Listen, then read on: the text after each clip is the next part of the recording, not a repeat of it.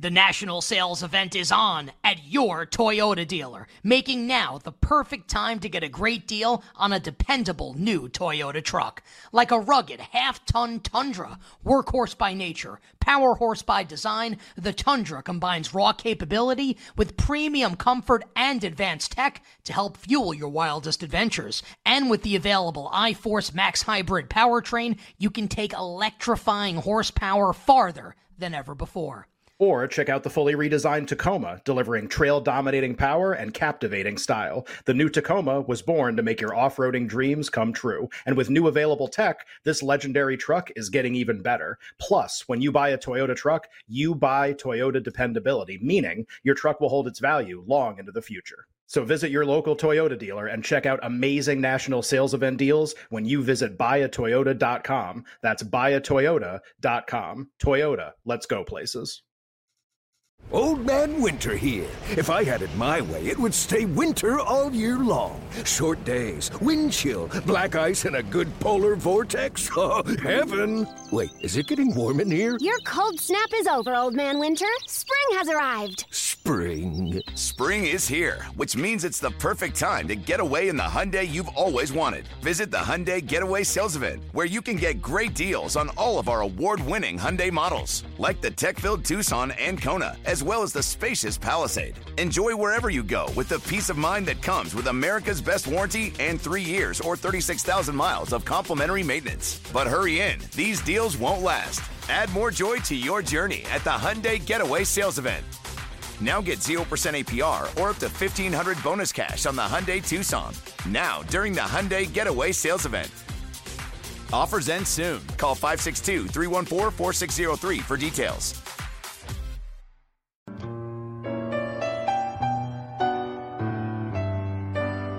Welcome back to You Better You Bet, brought to you by BetMGM with Nick Kostos and Ken Barkley on the BetQL network. Open Championship. That's time. Royal Liverpool. Antiquated. Tweedy. Elegant. Morales. Tyler, what do we got cooking here for Hoylake? Let me start off with a quick humble brag here to get some confidence into the weekend. So I've won the last two Open Championships on this show. Not Collin Morikawa, not Cam Smith, but me. I've won the last two. Now, does that give me an advantage going to this tournament? Absolutely not. It's probably I, I think I'm more likely to lose this tournament actually, but I need the confidence going into Royal Liverpool. So we'll just put that out there. I've won the last two Open Championships. So here are my bets. So everything I've heard from this golf tournament, That, from the golf that golf, was very sports betting content. Like if like someone were to tweet this, like so if like let's say like like Bet, BetQL hopefully wouldn't do this, and if BetQL were tweeting, it would be like, here are Tyler Morales' plays.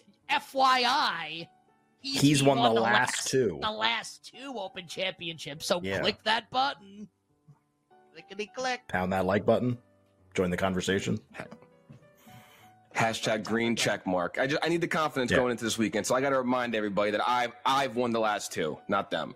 So everything I've heard from this uh golf from the people at the golf course, the golfers that you you have to be good off the tee, and from what I'm ga- gathered, it's like impossible to win if you're bad off the tee. So like you can't spray left, right. The fairways are skinny and long. So all my golfers have one thing in common: they all hit the living you know what out of the golf ball. So here are my five outright bets. Uh, Brooks Koepka, 20 to 1. Number didn't really make sense to me that much. He was 10 to 1 at the U.S. Open after coming in second at the Masters and winning the PGA. He finished top 20 at the U.S. Open, so his number goes down. In a tournament where he's finished fourth and sixth in his two of his last three. He's a very good links player. He's still playing very good. He, still, he had a third at the LIV uh, tournament the uh, the other week. Again, Pat Mayo said the same thing. There's like 12 golfers in this field, but he's playing well in tournaments he's supposed to be playing well in, so that's good. So we took Brooks Koepka 20 to 1. I think he's my favorite, but then I could not believe the number. He's I think he's way more likely to win this than Cameron Smith, who's 16 to 1. Uh, Viktor Hovland's another guy. Took three out of his last four majors, second, seventh, and fourth. Some guys just show up at majors, and he's becoming one of them. He again drives it far and accurate. Seventh on tour off the tee, tenth in tee to green. I think he's coming. He's going to get a major win soon. I think it's going to be here. He was in the final group last year at the Open Championship and kind of just fell flat on his face. But he's performed better at majors since then. Uh, Tommy Fleetwood took him last week at the Scottish. It was I was at a wedding last week. It was like 6 a.m. I was hungover, so I woke up to watch Where? the back nine of Tommy Fleetwood. I I, I don't want to say that on the air, but I was I was I was feeling sick as I was watching Tommy Mm. Fleetwood hit the grandstand on his drive on yeah. and he was. I was just. I was I, as I was watching this, I was like, "Is this the worst moment of my life?" Sweating Tommy Fleetwood sick after a wedding. I think it was, but I'd be dumb not to go back to him. His last four events, sixth, missed cut, fifth, and second. And I said it last week. Like once he leaves America, he's like amazing. Six Euro Tour wins and zero PGA Tour wins, which is nuts considering how uh, long he's been playing.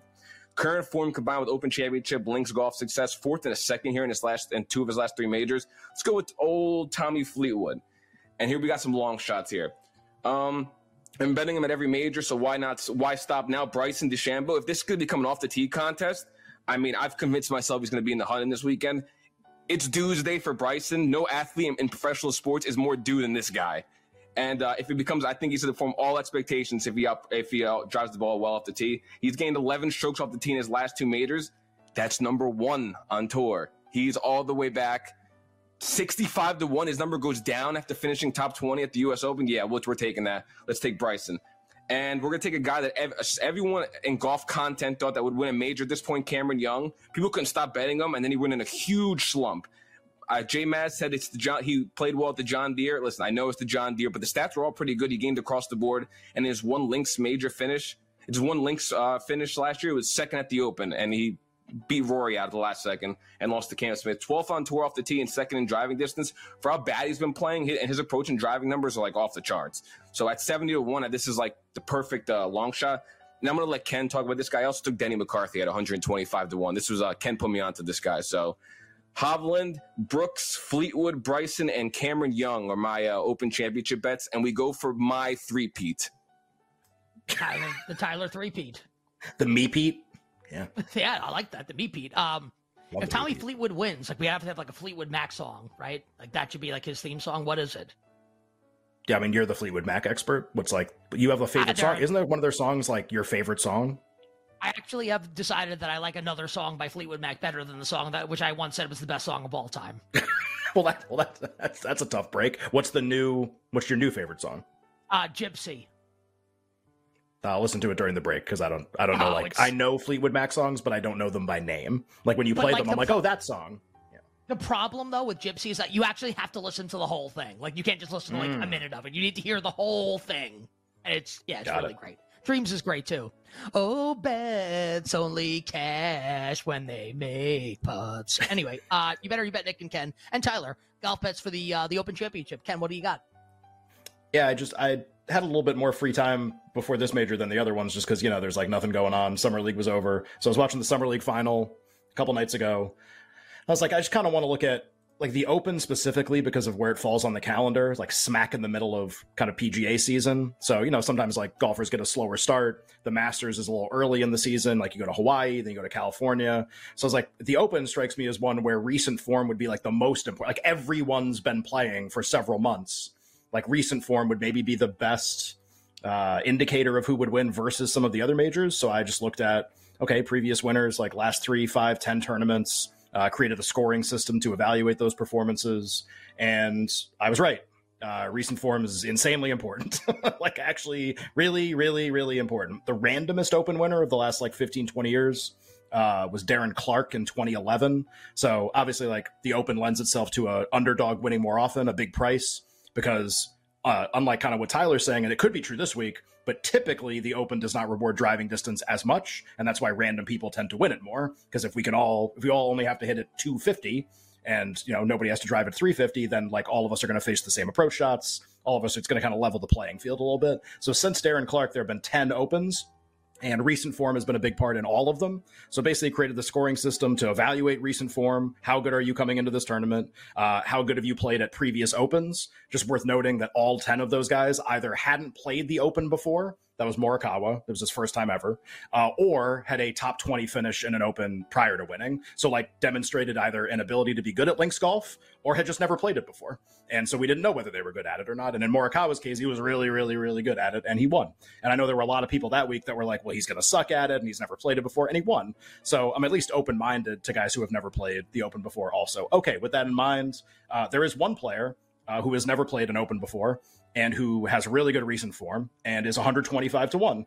Uh, and that's Denny McCarthy. So uh, his recent form is excellent. He has a top 20 in a major already this year. He was tied for 20th at the US Open. That's been a really strong indicator, at least one top 20 in one of the majors that's happened already.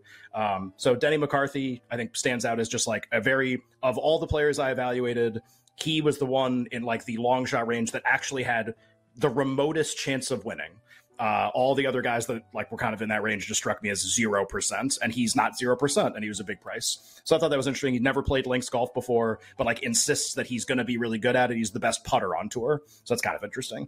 Um, in terms of the bigger, uh, lower priced guys, sort of the big names, recent form wise, using this score, the names that stand out the most, obviously Rory and Scheffler, but I don't want to pay for the price, especially if I'm not totally confident driving distance is going to matter as much. So you end up with this group so the LIV golfers are obviously very tough to evaluate. Koepka's in this group, whatever, because recent form, like how do I evaluate like live Kansas City? It's really tough to do. So you can't really do that with the LIV golfers. But with the PGA golfers and the Euro golfers, this group of people that qualify with recent form. Viktor Hovland, so Tyler and I overlap with him.